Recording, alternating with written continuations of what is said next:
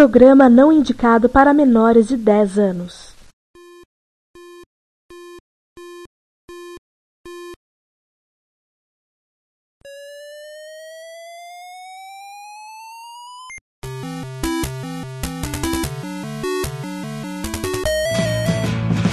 We bought it to help with your homework.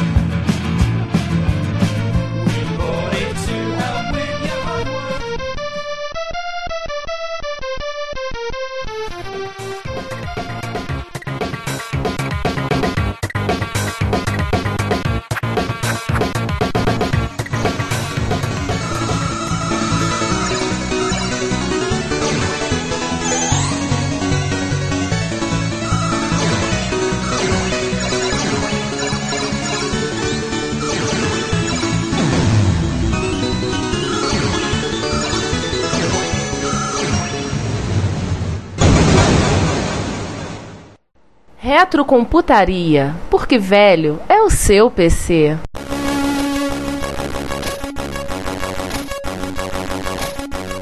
Meia cinco zero sete. Beleza. Acho que Me- talvez precisamos tão importante quanto o Messi 02. Precisamos de uma versão mais barata do 6502. Mais barata? É, então uma versão ainda mais barata. Precisamos de uma versão menor. Precisamos de uma versão que use 28 pinos e não 40. Ou seja, mais barato, mas um pouco eu vou querer fazer de papel. Precisamos de um. Beleza, 28 pinos. Tipo, alguns sinais vão se perder, tá? Tudo bem. Ah, memória é Interrupções pra quê? interrupções. A gente, a gente ninguém vai precisar disso. Capadinho. 75, tá? Já dizia Bill Gates, né? 640 KB são mais do que necessário pra qualquer ser humano. O que acontecia na prática, o 6502 o 6502 e o 6507 eram internamente praticamente iguais. Compatíveis em binário, inclusive. Isso. A diferença é que o 6502 ele é encapsulado em 28 pinos. 07 era em 28 pinos. O Isso. O 07 era em 28 pinos. É, E o 6502 era encapsulado em 40 pinos. Na prática, dois grandes eh, clientes do 6507 foram o Atari 2600 e os controladores de disco da família Atari 8 bits. Ou seja, o grande cliente do Messi 507 era a Atari. Isso. Quando essa É. compatibilidade binária, o Apple II foi usado pelo Apple II usar 6502 e era a máquina padrão para desenvolvimento de jogos para Atari. Sim. Inclusive tinha muitos dos jogos de Atari portados Apple II. E no Atari 2600, rapidamente, você tinha 4K disponível e não 8K disponível para o endereçamento dos jogos. Te dava 256 bytes de RAM livre. E fechando, só pra fechar então o 6507, acabou ficando só esses dois porque nos anos 80 a RAM começou a ficar barata, a RAM começou a, a, a ficar barata e passou a não valer mais a pena. E assim fechamos 6507. Não senta o dedo nessa porra. E aí nós vamos pro 6510. Opa, esse aí tem muita coisa pra falar. Na prática, na prática, o 6510 era simplesmente um 6502 com uma porta de I/O de 8 bits. Tá, na prática também o bus de, de endereçamento po- podia ter três estágios. E, É porque, enfim, teve, o- teve um clientinho fraquinho, né? é porque os 65, né, 12, 13, 14 aí vai, eles são microcontroladores, então eles têm porta. Esse aí seria o híbrido entre o processador convencional e o microcontrolador. Verdade, ele tem uma, uma porta de 6 bits programável aqui, de entrada e saída bidirecional. Aí vocês vão perguntar, aonde que esse bicho aí foi usado? No Commodore 64.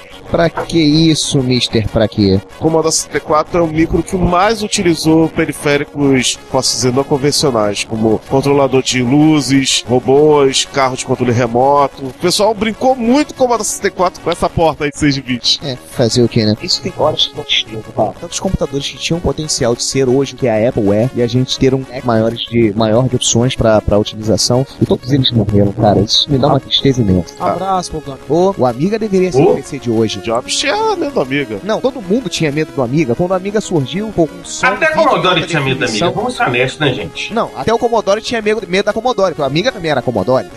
Acho que a gente vamos gostar até o resto da vida comentando, né? Tipo, né? Grandes cagadas da Commodore. Outro Ou Episódio 12, É. lembra a gente falando. Exatamente. E olha que a gente pode criar um outro episódio depois só, tipo, né, fazendo mais cagadas da Commodore. Tá? O Fazer uns problema- cinco, uns cinco episódios só de cagadas da Commodore na O amiga. problema da Commodore Amiga foi a escolha do nome ruim. Minha mulher mulher, por exemplo, nunca deixou eu entrar com uma amiga em casa. Pô, eu vou levar uma amiga pra casa. Pô, eu tomava porrada. Pô, nunca pude comprar uma amiga. Teve que apelar para amigos de siglas, né? Por que, que a, a Commodore usou o 65010 e não o 6502? E no final das contas acabou sendo também um dos motivos pelo quais a Commodore acabou comprando a MOS, né? Que foi o, o 65010, como ele tinha esse, esse pino, esse pino de I.O., ele permitiu umas brincadeiras, além desses periféricos inusitados, por exemplo, o famoso dataset, né, o, o gravador. Eu acho que a pergunta continua sendo: o que, que a Commodore usou do 65010 que ela não conseguiria fazer de outra maneira no 6502? Esses pinos extras que do processador acabaram sendo usados para diversas coisas divertidas, tipo fazer bem switching de memória, controlar as, a linha de sinal do gravador cassete, né, o, o, o dataset, para permitir brincadeiras do tipo você liberar praticamente todos esses 64K de RAM do C64 simplesmente escrevendo o padrão de bits correto no endereço 01 e além disso, o 65010 em si gerou alguns filhotinhos, né? O 8500, que era uma versão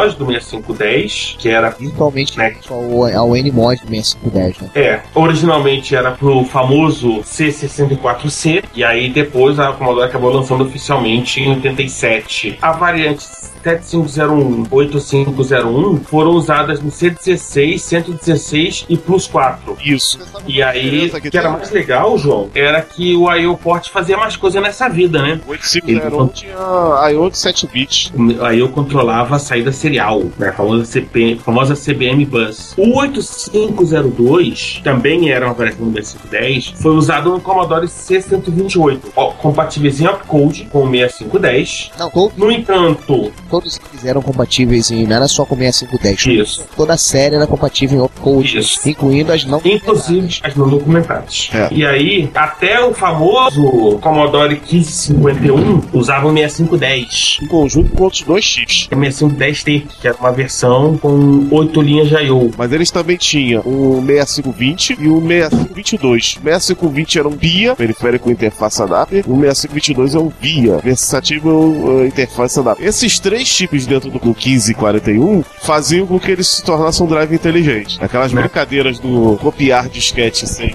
sem o computador ligado, era causa disso. Mas em compensação ele era lento, pô. É, serial, né? Velocidade pra quem em 1976? É, a gente já tá falando de um projeto mais novo. O 82, apesar que ele é derivado do drive do VIC-20, ou seja, 79. No entanto, o que acontecia? Era um belo dia, um dos caras da, da MOS, um dos engenheiros da MOS, que era também um dos, uma das pessoas que assinaram a patente do 6502, Bill Mendes, pensou na vida, olhou, vou montar minha empresa.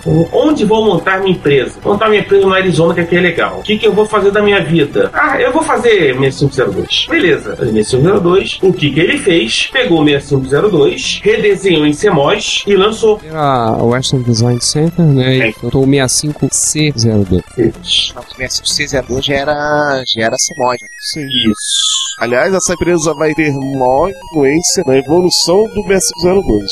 Peraí, até porque tem outras coisas que tem que falar da, WD, da WDC, que inclusive continua aí vendendo cores e outras versões né, da família 65XX. É, o que, que havia de interessante no 65C02 comparado com o 6502 original? Ele é né? Todo engenheiro aproveita e dá aquela refinada no projeto. Ele resolveu dar aquela guaribada nas opcodes. Uma delas, inclusive, permitia que você pudesse fazer o push, ou, seja, ou você trazia ou você carregava os índices X e Y T para o stack. Que é uma coisa essencial. Você podia fazer o seguinte: você, pod- você tinha uma instrução qualquer, você podia guardar no índice, no, no X e Y, e quando você precisava, você carregava de novo pro stack. Aproveitou os opcodes indefinidos, viraram NOPs. Né? NOP significa Operation. no Operation. Além disso, havia um bug que era o Indirect Jump Page Drop, que você podia fazer um jump né, para fora dos limites da memória. Foi corrigido para alívio de muitos programadores de assembler que não sabiam por que que seu computador ficava doidão quando rodava o programa. Gente, é sério, a gente tá brincando com os programadores de assembler, mas olha, é vida dura, viu? O programa em assembler é vida duríssima, criançada. Mães, não deixem seus filhos virarem programadores de Assembler. Provavelmente eles não vão ter vida. É. Alguém- olha que alguém já disse: ensine seu filho a contar em hexadecimal e ele dominará o mundo. Cara, em compensação não terá sexo até os 60 anos de idade, né?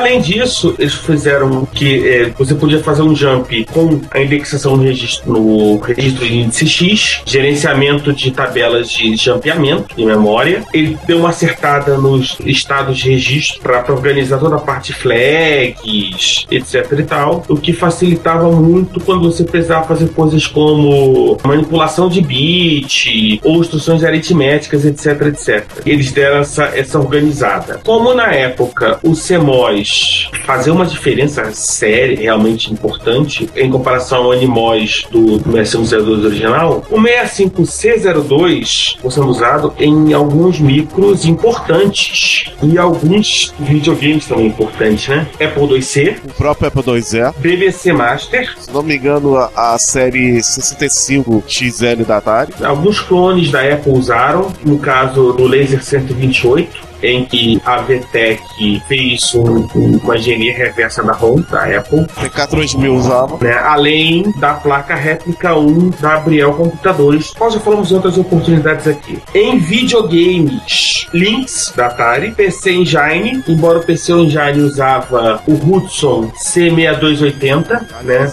Ele era um 65C02 bombadíssimo. Isso. PC Engine barra TurboGrafx também, né? TurboGrafx, nunca lembro se TurboGrafx é o nome japonês do PC Engine ou se eram coisas diferentes. Seu nome americano. E PC Engine é japonês. Pra alegria, aliás, lembrar disso, um abraço ao nosso amigo Moacir Alves. É. E O clone da Ricoh e 2P, qualquer coisa. né, alguns handhelds e outros e outras coisas menos votadas usaram o 65C02, mas eu acho que na prática acabou, a Apple acabou sendo a grande cliente, né? Ela usou pros Apple IIc e depois pra todos os outros Apple II da série que veio. Exatamente. Mas continua sendo uma outra coisa da Apple. Um detalhe que o quinto elemento, questão de observar, é que uma das coisas que o 65C02 conseguia fazer era até rodar a uma velocidade maior do que o 6502 original. Sim. Por exemplo, o Apple IIc Plus, ele rodava a 4 MHz e tinha um caixa encerrando dentro dele. Algumas brincadeiras que o CMOS permitia. Tá falando de Western Design Center. Vamos falar de um chip mais importante, talvez, que é o 65816.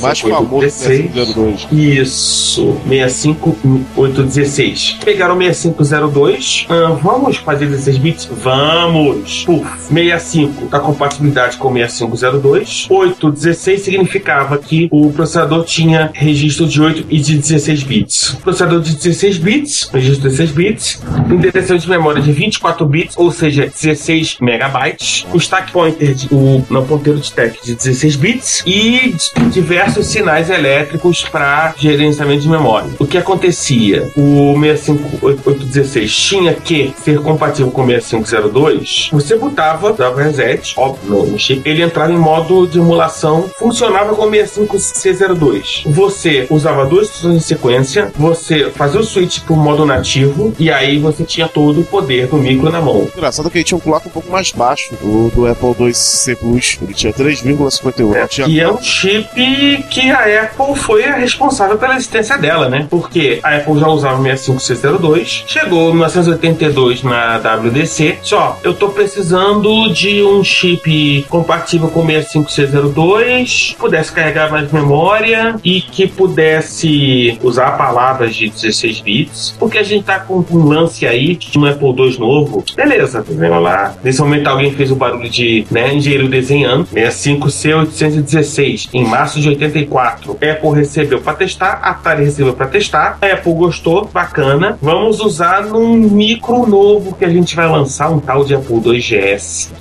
O Apple II GS não foi a única é, utilização do, do 65 C816. Uma outra empresa que gostou da ideia, vou usar o 65816, foi uma tal de Ricoh. Mas a Ricoh ela tinha uma fábrica de processadores, né, João? Sim, já fabricava para Nintendo o clone do MS-02 e eles acharam interessante fazer o, o MS, MS-5816 pro Super Nintendo. Parênteses, qual o nome do clone do, do, do Home 5A22. 5A22 ele. Não, ainda não. 5A22 ele. Vamos falar agora. Mais instruções. O 5A22, que é o nome que a Record colocou, mais uma vez, não deixe seus engenheiros nomear seus produtos. Dá nisso, 5A22. A IBM não aprendeu isso até hoje. É, enfim. o que, que a Record fez? Já que a Record tinha um cliente que era específico, ela aproveitou e deu, deu umas guaribadinhas no 65816. Tinha a porta de controle de interface, tinha uma porta paralela de I/O de 8 bits que o Super NES ignorou. E aí serviu para gerar interrupções NMI, para gerar interrupções de RQ, um DMA. DMA no mundo de 8 bits faz uma diferença brutal no acesso à memória.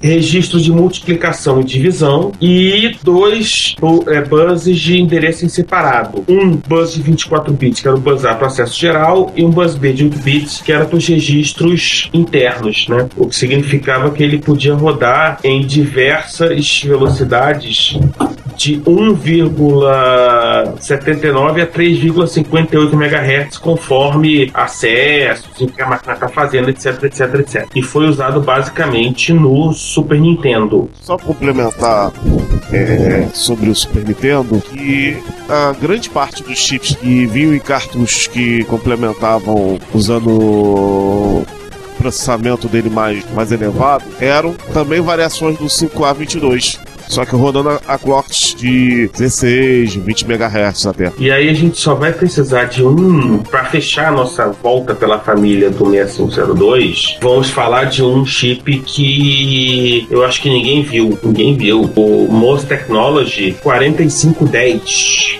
Por que ninguém viu? Porque ele foi usado no Commodore 65. E basicamente vocês precisam saber, é o 6510, ou 4510 aliás, é uma CPU 65CE02, que foi desenvolvida pela já então Commodore Semiconductor Group, acabou sendo usado também no Commodore C64DX, né?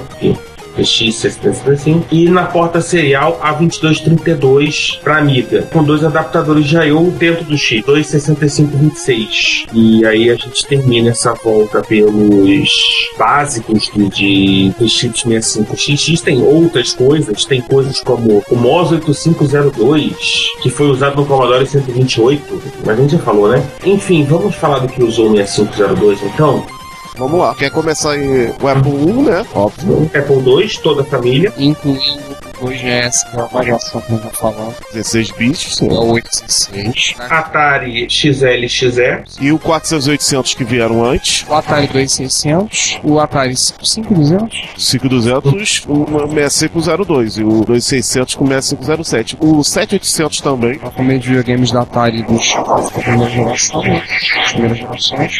2600 7800. Super Nintendo, que a gente já falou. Lynx. Nintendinho, né? O PC já ele barra TurboGrafx com o clone da NEC, é 820. E além de dois que nós já citamos, o Bender e os Terminator Série T800, que o, o Sander já citou lá na frente do episódio. Exatamente. E o Electron barra BBC, BBC Micro. E, a, e os Commodores 8 bits todos que a gente já disse. Toda a linha Commodore 64 e, e etc. Enfim, agora vamos, vamos começar a contar nas histórias tristes e o que aconteceu, etc, etc. Vamos voltar em 1976. A MOS foi comprada pela Commodore, por quê? O que acontecia? Foi um esforço muito grande da MOS para lançar o 6502 e ela passou a ter problemas financeiros graves. Porque a CPU foi lançada na época que o mercado de calculadoras programáveis entrou em colapso. O que, que a Commodore fez? Como ela perdeu muito dinheiro no mercado de calculadoras, o que ela começou a fazer? Ela saiu comprando empresas fornecedoras dela para se manter verticalizada e não depender de clientes externos, como aconteceu no mercado de calculadoras, em que todo mundo usava chip da Texas, a Texas foi entrar no mercado, rebentou todo mundo. Final de 76, a Commodore comprou a, a MOS Technology e o Chuck Peddle virou o engenheiro-chefe da Commodore. Ou seja, apesar do nome continuar como MOS, até porque manuais já tinham sido impressos, etc, etc, depois virou a Commodore Semiconductor Group usando o logo da MOS. Então, De ficou a marca, né? isso, de MOS ficou a, a marca. Óbvio, quando acontece todas dessas compras, as pessoas começam a sair. Bill Mensch, a gente já falou, fundou a Western Design Center em 78, licenciou 6502 e até hoje vende variações do 6502, seja o chip propriamente dito, seja os cores para você poder usar em ASICs, etc e tal, ou mesmo, se você precisar, você conversa com eles e eles te dão uma consultoria com um módico preço, vão conversar, enfim. E aí, o que aconteceu na prática? Toda a saga da Commodore, a Commodore quebrou em 94 e, obviamente, o, o grupo de semicondutores foi junto. 6502 foi junto. O que aconteceu? Dentro de toda a questão tá, da liquidação da Commodore, etc e tal, a parte de semicondutores foi comprada pelos gerentes. Eles compraram todo o grupo de semicondutores e daí montaram a GMT Microelectronics. O que a GMT fez? Que abriu a fábrica original da, da Moss Technologies, que é tinha sido fechada em 92 pela, pela Commodore, mas acabou, o que aconteceu? A fábrica original tinha problemas sérios de vazamento e de tratamento de resíduos. Anos 70, essas coisas não se preocupava tanto. E o que aconteceu? No final das contas, acabou sendo fechado pela, pela Agência de Proteção Ambiental dos, dos Estados Unidos por causa do, desse vazamento de resíduos tóxicos que acabou caindo na própria água do local. E no final das contas, com o vazamento da fábrica, que era fundamentalmente sustentável a GMT, a GMT acabou fechando e aí oficialmente fechou definitivamente junto a linha original do 6502. Não que o 6502 tenha morrido. Você pode comprar 650 sucessores do 6502 na Western Design Center, como você pode comprar versões não originais, não oficiais do 6502. Sim. Ai, caramba! Sim. É curioso porque você não tem mais. O, a Zilog ainda tá aí faz anos 80. Você não tem mais a Moss Technology ou ou um herdeiro original. Você tem, por exemplo, o 6502 ainda através da WDC, através de outras empresas. E aí você tem as versões em FPGA do 6502 Sabe o que é FPGA episódio 8? Vai lá e ouve. Oh, yeah. e você tem versões perdidas do 6502 em clones de Nintendinhos que ainda existam pelo mundo afora. E pra gente terminar esse episódio, tem um, um vídeo no YouTube de Michael Steele que ele apresentou na, na 27 House Computer Club, ou House Computer Conference, nunca lembro. Sim. É o, é o encontro do pessoal do Chaos Computer Club de Berlim. Ah, eu isso. né? O encontro deles é um, hoje em dia é um evento grande na área de segurança, na área de hack. Ele ocorre entre Natal e Ano Novo, lá em Berlim. Acho que começa 26, da 30 ou 31, não me lembro. né? É o dia 26, são 3 ou 4 dias o encontro lá. E teve um evento há pouco tempo, inclusive tem um simulador feito em JavaScript. Há pouco tempo eles também divulgaram um simulador do 6502 em JavaScript. E aí, o que, que ele fez? Ele, o Michael Steele, ele fez engenharia reversa do 6502. Porque é aquele negócio, tudo bem, fazer engenharia reversa do 6502 metade do universo já fez. Mas o Michael Steele chegou ao nível de simular a máscara original do chip a nível de transistor. Oh my god. Tem um vídeo no YouTube dele mostrando o, o dele fazendo a apresentação que é bem legal. Eu acho que a gente já comentou disso, não lembro. No, Fi- no Fight Night nós falamos. Round 2, a gente comentou no Fight Night Commodore versus Amiga. E, na- e nós vamos colocar de novo essa URL porque é legal pra caramba. Ah, esse é o simulador dele feito em JavaScript. Pode rodar isso no navegador. Você, pequeno gafanhoto que ouve isso, pode pegar e rodar no seu navegador. Se prepara pra ver o seu navegador sentar no chão e chorar. Seja ele qual for, porque é pesado. Mas roda. Mais legal é que roda.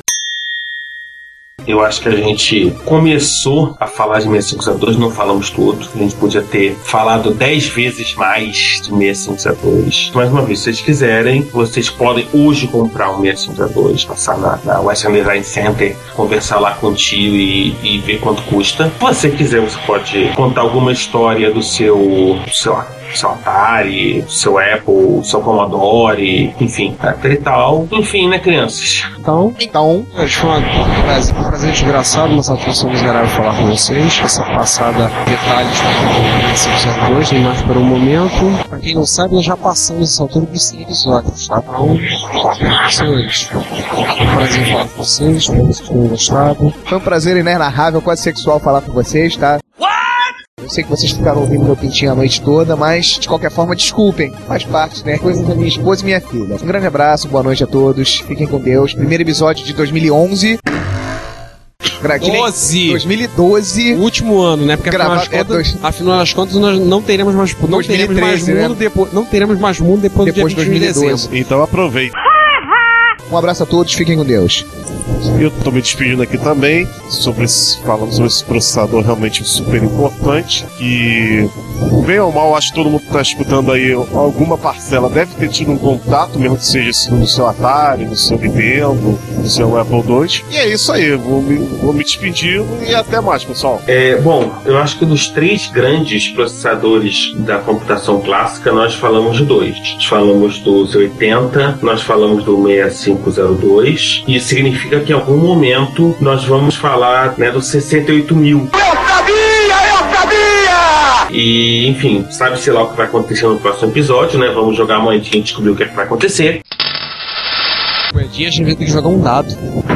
Né, jogar um dado, mas enfim, a gente vai realmente, isso não é uma promessa, a gente tem sido muito claro que a gente vai fazer um dossiê 68 mil. Enquanto esse dossiê 68 mil não chega, gente, espero que tenham gostado desse episódio do 6502. Eh, espero que as piadas não tenham sido tão infames dessa vez. A gente até se esforçou para evitar fazer piada envolvendo pintinho, porque acho que ninguém, vocês não mereciam ouvir piadas infames nossas envolvendo pintinhos. É muita piada pronta nessa história que há pintinhos rodando no estúdio S2. Gente, aquele abraço.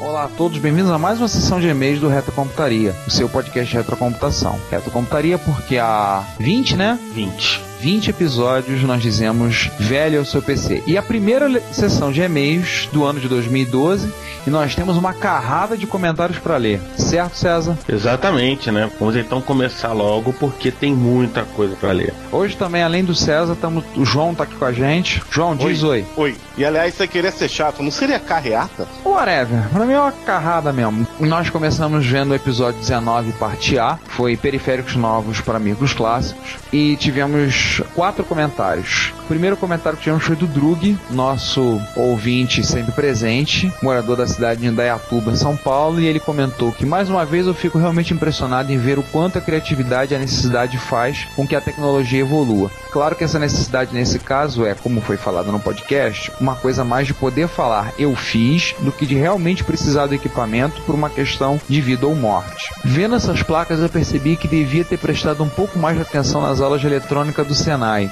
Lamentável, hein? Mas quem sabe um pouco de sorte, ajuda de forças superiores, eu não consiga montar uma dessas. Assim que eu conseguir um hardware para testar, eu vou tentar me arriscar a montar algo assim. Ou não. Ou não, né? Resposta universal para qualquer coisa. Ou não. Ou não. Exatamente. E o Márcio Neves Machado comentou dizendo: Olha, tema interessante, eu fico pasmo em ver gente gastando seu tempo desenvolvendo porte de USB, IDE, SATA, sei lá mais o que, para esses micros tão antigos. Peraí, Márcio, fazer uma correção. Não é gastando, é investindo tempo. É o termo mais apropriado. Enxergo isso mais como um hobby, desafio pessoal do desenvolvedor do que uma solução para uma necessidade. Porque, na boa, quem é que realmente ainda usa um MSX ou um Commodore atualmente para fins profissionais? Se você for chip tuner, a chance de você usar para fim profissional é bem grande. E, e sem contar em algumas aplicações, né? Em- Lembra que a gente viu, te comentou, tinham, estavam usando um micro clássico num sistema de controles na Polônia, de controle de trens, eu acho, de semáforo de trens. A gente comentou num episódio algum tempo atrás. Isso.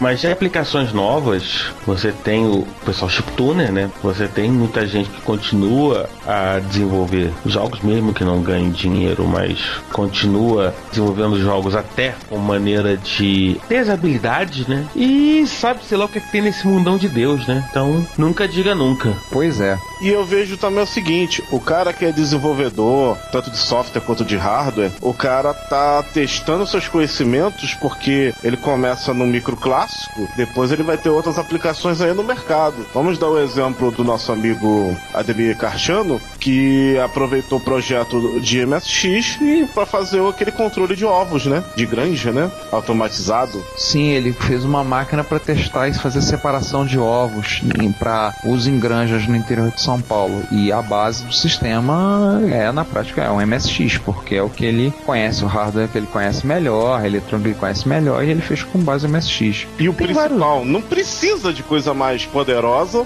Pra que deixar o negócio mais caro colocando uma CPU, sei lá, Core i7 pra fazer isso?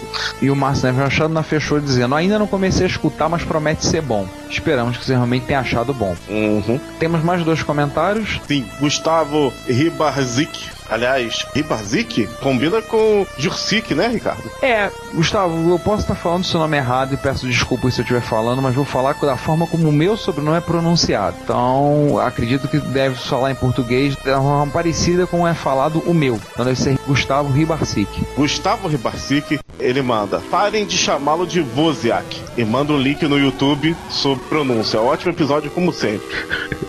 Porém, o Igor Baggio tá dizendo que é Mesmo. Para aí, mano, é Voziak mesmo. Olha, sempre ouvi dizer que é vozinha. A gente vai realmente voltar a isso. Não, não vamos voltar. Fala do jeito que vocês acharem melhor. É o mesmo cara, pronto. É o voz. É, o voz. É, Ok, todo mundo concorda. Bom, tiozinho da maçã. vamos pra frente. Vamos lá. 19B, né? Em que nós invertemos. Episódio 19, pra quem não se lembra, faz muito tempo, né? Que dois meses. Nós invertemos a, a nossa lógica. Nós gravamos todo episódio de uma vez, mandamos tudo de uma vez, e e-mails e notícias no episódio em separado. Lembraram? Vamos lá. Drug de Indaiatuba. Quem mais poderia ser, né? Episódio inusitado só com notícias e leituras de e-mails. Tá aí, curti. Não tem muito o que falar sobre as notícias. Apenas que eu pretendo comprar este livro sobre o Prince of Persia. E, falando em livro, graças à indicação de vocês, eu acabei entrando no playlist do canal 3 e comprando o livro do Garrett. Boa. Aliás, ele comentou sobre isso no Retrocomputaria Plus quando saiu a nossa resenha do livro. Sim. Sobre os encontros de MSX pelo país, pretendo tirar férias próximo ao MSX Rio e já aproveitar para conhecer o Rio e o encontro. E claro, se rolar de eu conseguir no Jaú, também vou na certeza. Esses dois é quase certeza, só se algo muito errado acontecer. É, esperamos que não aconteça. Exatamente. Quanto à minha entrada de vez no mundo da retrocomputação, fico esperando a mim me dando as dicas. E sim, vou pular de cabeça nesse mundo. E ele ficou no aguardo do- das erratas de quinto elemento. Espero não ter se decepcionado. Eu mandei um e-mail, Drug, você deve ter visto. A gente enviou falando de algumas coisas. Esperamos que seja útil. Esperamos que a sua noiva não te mate. Tá? Mais uma coleção, conforme você colocou. Eu vou te dizer o que foi a minha experiência. Eu- antes de casar, eu peguei na época a minha noiva e mostrei tudo que eu tinha. E disse: quando casar, vai tudo junto. Ela só olhava e dizia: Meu Deus. Minha mãe do lado olhava, ria e dizia: Vai continuar? Você tem certeza que quer casar com ele? Ela mesmo assim topou. Estamos casados há pouco mais de quatro anos. E veio tudo. E ela soube lidar com isso, tanto que hoje em dia ela até participa dos encontros, vai. Cláudia conseguiu formar uma confraria feminina, né? Das MSX Ladies. Então elas já se combinam, já se conversam. E pode ter certeza que se você resolver ir a Jaú e sua noiva quiser quiser levar ela, leva junto que ela vai ser muito bem recebida pelas meninas. E vai comprar sapato junto com elas, vai passear. Tem o que fazer. Daniel Campos, que foi o, o nosso ouvinte que deu a sugestão do episódio. Abraço aí, Daniel. Abraço, Daniel. Ótimo episódio, como sempre. Deu diversas sugestões para um, próximo episódio de periféricos novos e pediu para uma tarefa muito difícil, né, Ricardo? É, né? Que é tirar o ser abissal das profundezas de Belfort Roxo, que é ali quase Tatooine, pra quem não conhece. Não, quase Tatooine não, né? Mas é a Baixada Fluminense. e que em dia de calor deve ficar ali próximo de Tatooine mesmo, né? Tirar o ser abissal das profundezas de Belfort Roxo pra falar da VSU. Olha, a gente já adiantou com a criatura abissal, também conhecido como Ricardo Azen. Já adiantamos a possibilidade de uma conversa. Ele fez 10 piadas a respeito, fez um 15 caretas, disse que vai cobrar cachê e tudo, mas ele disse que topa gravar assim com a gente. Quando? Não sei ainda. Não sabemos. Mas que vai, vai. Não seria o Asa, então fizesse 10 piadas, 15 caretas, enfim, etc, etc, etc. É, a gente vai ter que ver como vai fazer isso. Mas, como diria o Asa no momento desse, ai meu Deus! E o nosso amigo Tony Lamborghini, um abraço. Também conhecido como Melo Júnior, desejando Feliz Natal, próspero ano novo. Espero que você também, também tenha tido um bom Natal. E esperando muitos episódios pro futuro, principalmente do Microsistemas. Também estamos esperando. Olha, vou te só dizer o seguinte, Tony. Um episódio sobre microsistemas tá mais perto do que estava antes. Só vou te dizer isso por enquanto. Vou deixar você com a água na boca? Vou. Porque a gente é maldoso. A gente é maldoso, mas digamos que tá mais perto do que a gente pensava que estava. Ó, tá em gestação, né, Ricardo? É, não sabemos quando, não sabemos como a gente vai conseguir ter. mas a gente vai fazer esse episódio e digamos que já andamos mexendo os nossos pauzinhos para garantir que esse episódio saia. E, e algumas coisas estão adiantadas. 19, parte C, foi a grande, imensa, incomensurável errata do quinto elemento, né? Rendeu um bocado de coisa. Foi mais de uma hora de comentários. E aí temos os comentários. Para começar, comentário do Drug, de Indaiatuba. Rapaz, esse foi realmente um grande episódio de erratas. Confesso que eu achei que ele ia acabar sendo bem maior, mas ficando, ficou em um tamanho bacana. E como as informações foram muito bem explicadas, algumas vezes muito bem trollados, o episódio ficou muito agradável para o ouvinte. Que bom. Confesso que esse foi um episódio um tanto inusitado para mim, porque enquanto eu escutava o podcast sobre retrocomputação, tinha a missão de configurar os iPads aqui do trabalho. Pois é, pois é. Se não bastasse o povo não saber usar notebook, desktop celular que já tem, agora vão ganhar também um iPad para novamente não fazer nem ideia de como se usa. Triste. Mas deixando o desabafo de lado, curti muito podcast, espero que em 2012 ele continue sempre aí, trazendo esse conteúdo de primeiríssima qualidade. Com toda certeza irei acompanhar o R, para quem não sabe, o Reto Computaria Plus, e vou aguardar essas novidades. Valeu, povo! E o Márcio Neves Machado, as músicas de fundo, músicas variadas de jogos do Commodore 64, do Cid. Ele tinha contra para o Commodore 64, pois ouvi nitidamente a música da luta contra os chefões no final do programa. Tinha, Drug? Tinha contra para Commodore 64 sim. E aliás, É, com o nome de Graizor. Uau. Coisa dos europeus. What?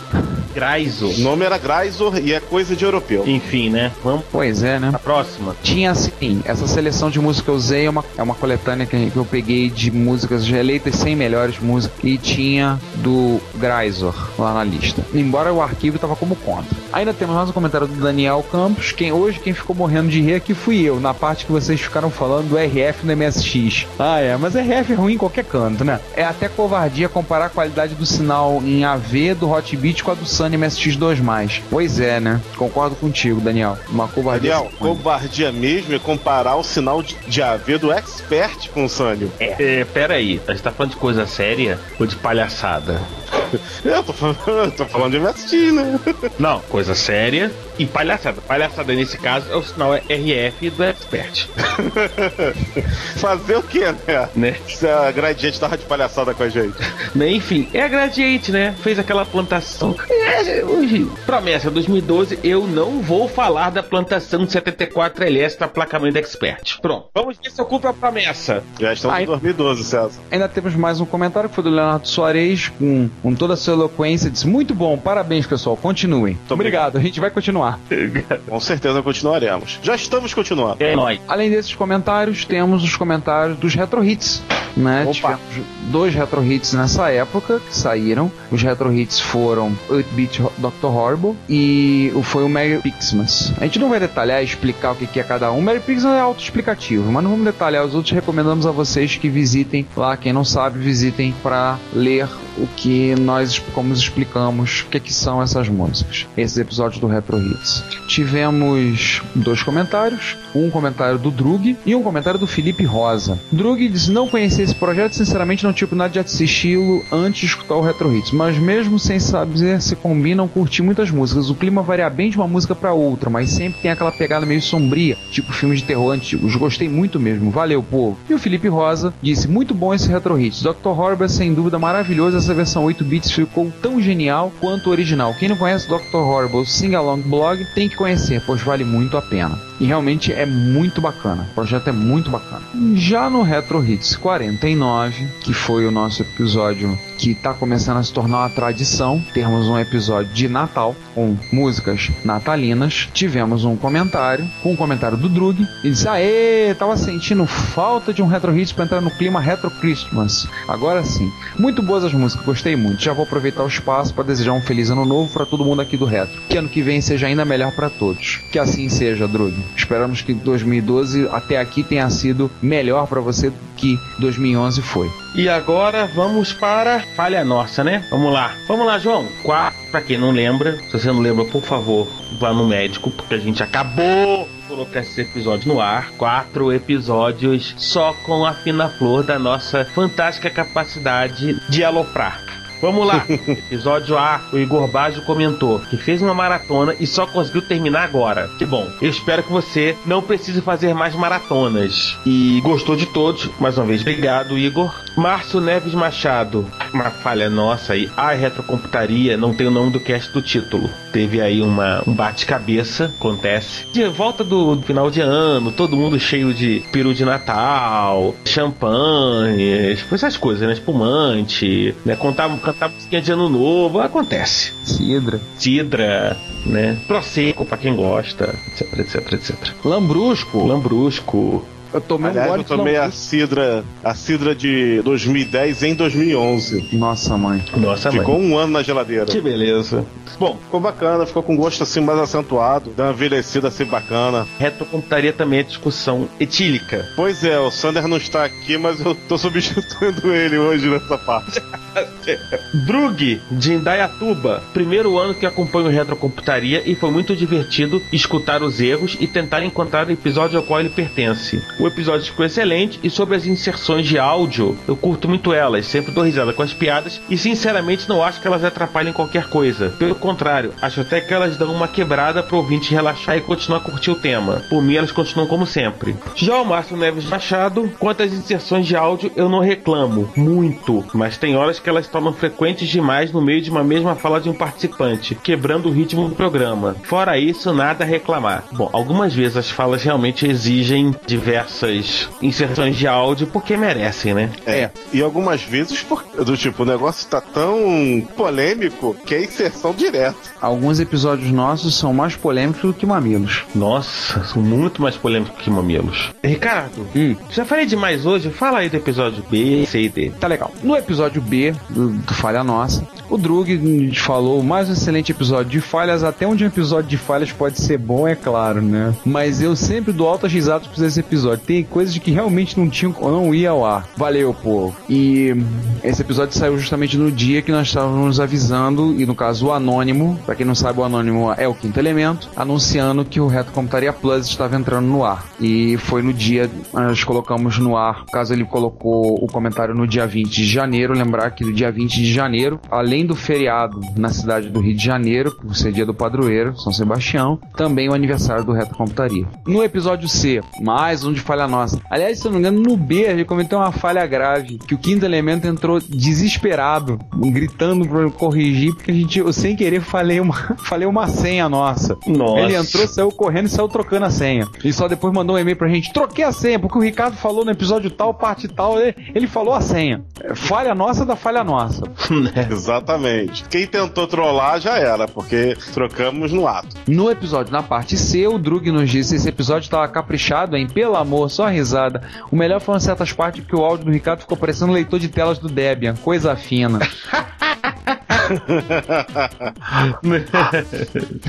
Obrigado, né? Tô devendo comentário no Retrocomputaria Plus, já, mas já vou corrigir isso. Valeu, povo. E o Igor Bajo, fala fudebada, fala fudeba. Ri tonelados com todos os falha nossa. Parabéns e pra acabar com o mimimi do Ricardo já tem um comentário. Falou. Ah, pô, isso é chato. Deixa eu fazer mimimi, poxa. Mimimi, mimimi, mimimi, mimimi. A gente precisa de comentários, Igor. A gente agradece os comentários. Então, valeu.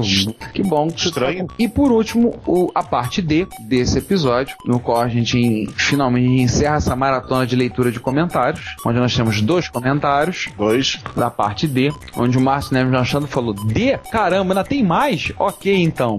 E lembre-se, agora em janeiro, reto Computaria Plus. Janeiro, mas já foi há dois dias. Explica isso aí. É.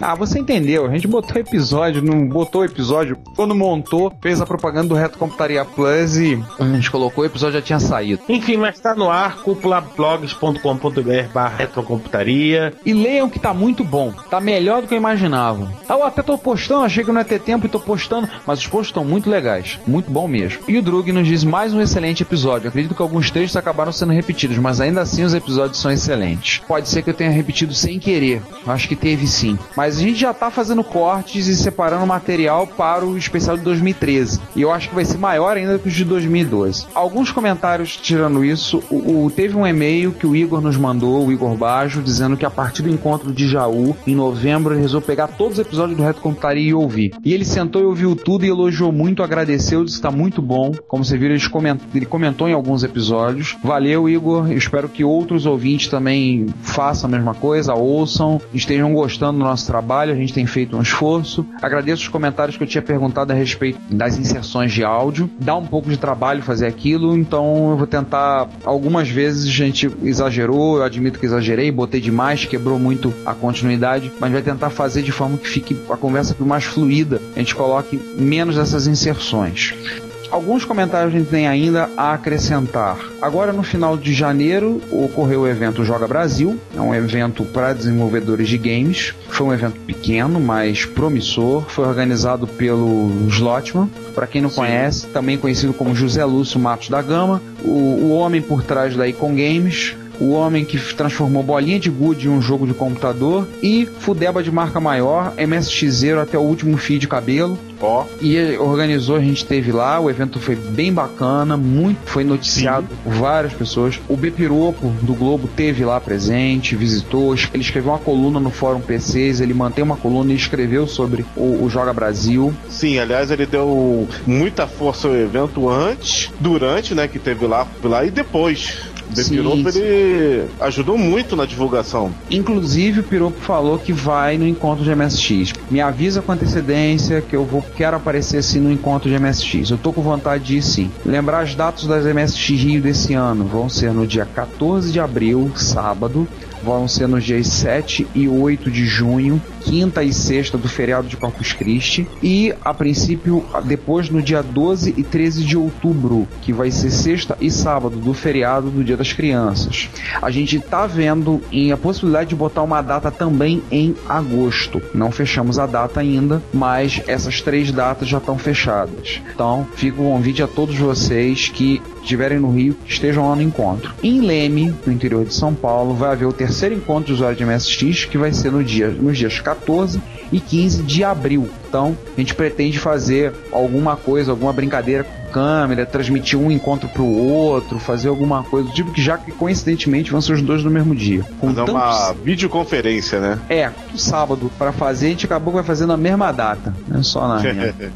Enfim. Lá no Joga Brasil, a gente falou, divulgou o Reto Computaria, queria mandar um abraço pro Richard da, da Brasa Games, que é nosso ouvinte. A gente chegou lá para entregar o cartão, não, eu conheço vocês, eu ouço vocês e batemos um longo papo. Ele comentou sobre o podcast, perguntou algumas coisas sobre o trabalho de edição, falou que tem ouvido, que tem gostado muito. Um abração então pro pessoal da Brasa Games, que são desses pequenos desenvolvedores que estão começando aí e estão prometendo aí talvez sobre a égide do jogo justo, da campanha do jogo justo aí começar uma nova fronteira no nosso país, desenvolvimento de games. Olha, desbravar a fronteira que já foi desbravada e foi fechada, refazer esse desbravamento. Tivemos lá, foi muito bom. Abração pros Lotman, parabéns a todos que estiveram lá presentes. O evento foi muito bacana, muito bom e a tendência é só melhorar e só crescer com certeza. Do Retrocomputaria Plus, como vocês já viram, já estreou indo dia 20 de janeiro. Já temos mais de 30 posts colocados. Então, tem tido muita gente comentando, muita gente vendo. Nós temos colocado bastante informação interessante. Tem a participação do quinto elemento. Aliás, se vocês notarem, a gente trocou, fez uma mudança na identidade visual. Estamos mudando a identidade visual toda do podcast, tentando padronizar tudo. Vocês olharam os botões nas laterais, as vitrines, tudo a gente está tentando padronizar, criar um padrão. E o responsável por essa mudança está sendo o quinto elemento. Então a gente agradece previamente a ele pela força, pelas ideias, pelo que ele tem feito. Ah, ele está escrevendo lá também. Só está faltando um pouco de comentário. A gente sabe que tem muita gente lendo, mas pô, gente comenta um pouquinho lá, diz que tá legal, comenta no post, um ou outro assim interessante. É, até porque tem coisas que, que, vocês só vão ler no Plus, que mais uma vez, Plus é, é de coisas que nós gostaríamos de falar. Tem de repente alguma tem muito a ver com o nosso assunto, mas que por algum motivo não cabe no formato podcast. Por exemplo, a nossa resenha que a gente fez do livro do Garrett, né, 1983 o ano dos videogames no Brasil, a resenha né, da exposição Game On do CCBB, para quem é de Brasília, e que eu espero que vá ao Rio e que vá a São Paulo. É muito legal. Só de ver a exposição e ver um MSX2 mais da Sony, um, um XDJ no meio da exposição, já me fez em querer nela. Inclusive,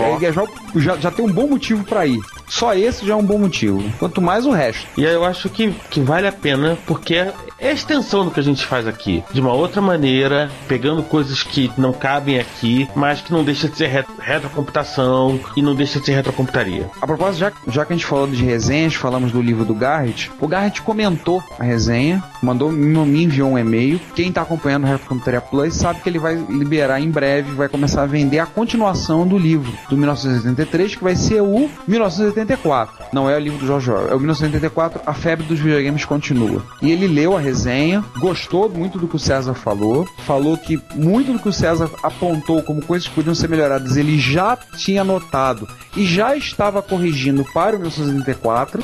O Garrett comentou, elogiou, gostou muito da resenha e ele disse pra gente que vai mandar dois livros para serem sorteados para os nossos ouvintes barra leitores. Então nós teremos dois livros para serem sorteados entre os nossos ouvintes barra leitores e como vai ser o critério, vai ser decidido para fazer o sorteio, tudo, visitem o Reto Computaria Plus. Lá estará um post dizendo como isso vai acontecer. O, livro deve sair agora para o final do mês de março de 2012. Ele já está disponível. A forma de adquiri-lo é da mesma forma do primeiro. Nós teremos dois para sorteio, que ele gentilmente nos fornecerá. Pedimos então que vocês acompanhem o Reto Computaria Plus para saber como nós vamos sortear os livros. Ricardo, Hum, acabou, né? acabou. Quer que dá tchau? João, dá tchau aí. Tchau. Tchau! É isso aí, gente. Até mais. A gente se vê no episódio 21. Até a próxima aí, pessoal. Tchau. Acesse o Plus. Bom, 21 a gente tá aí, fui. Ah, e no Plus também, lembre-se sempre.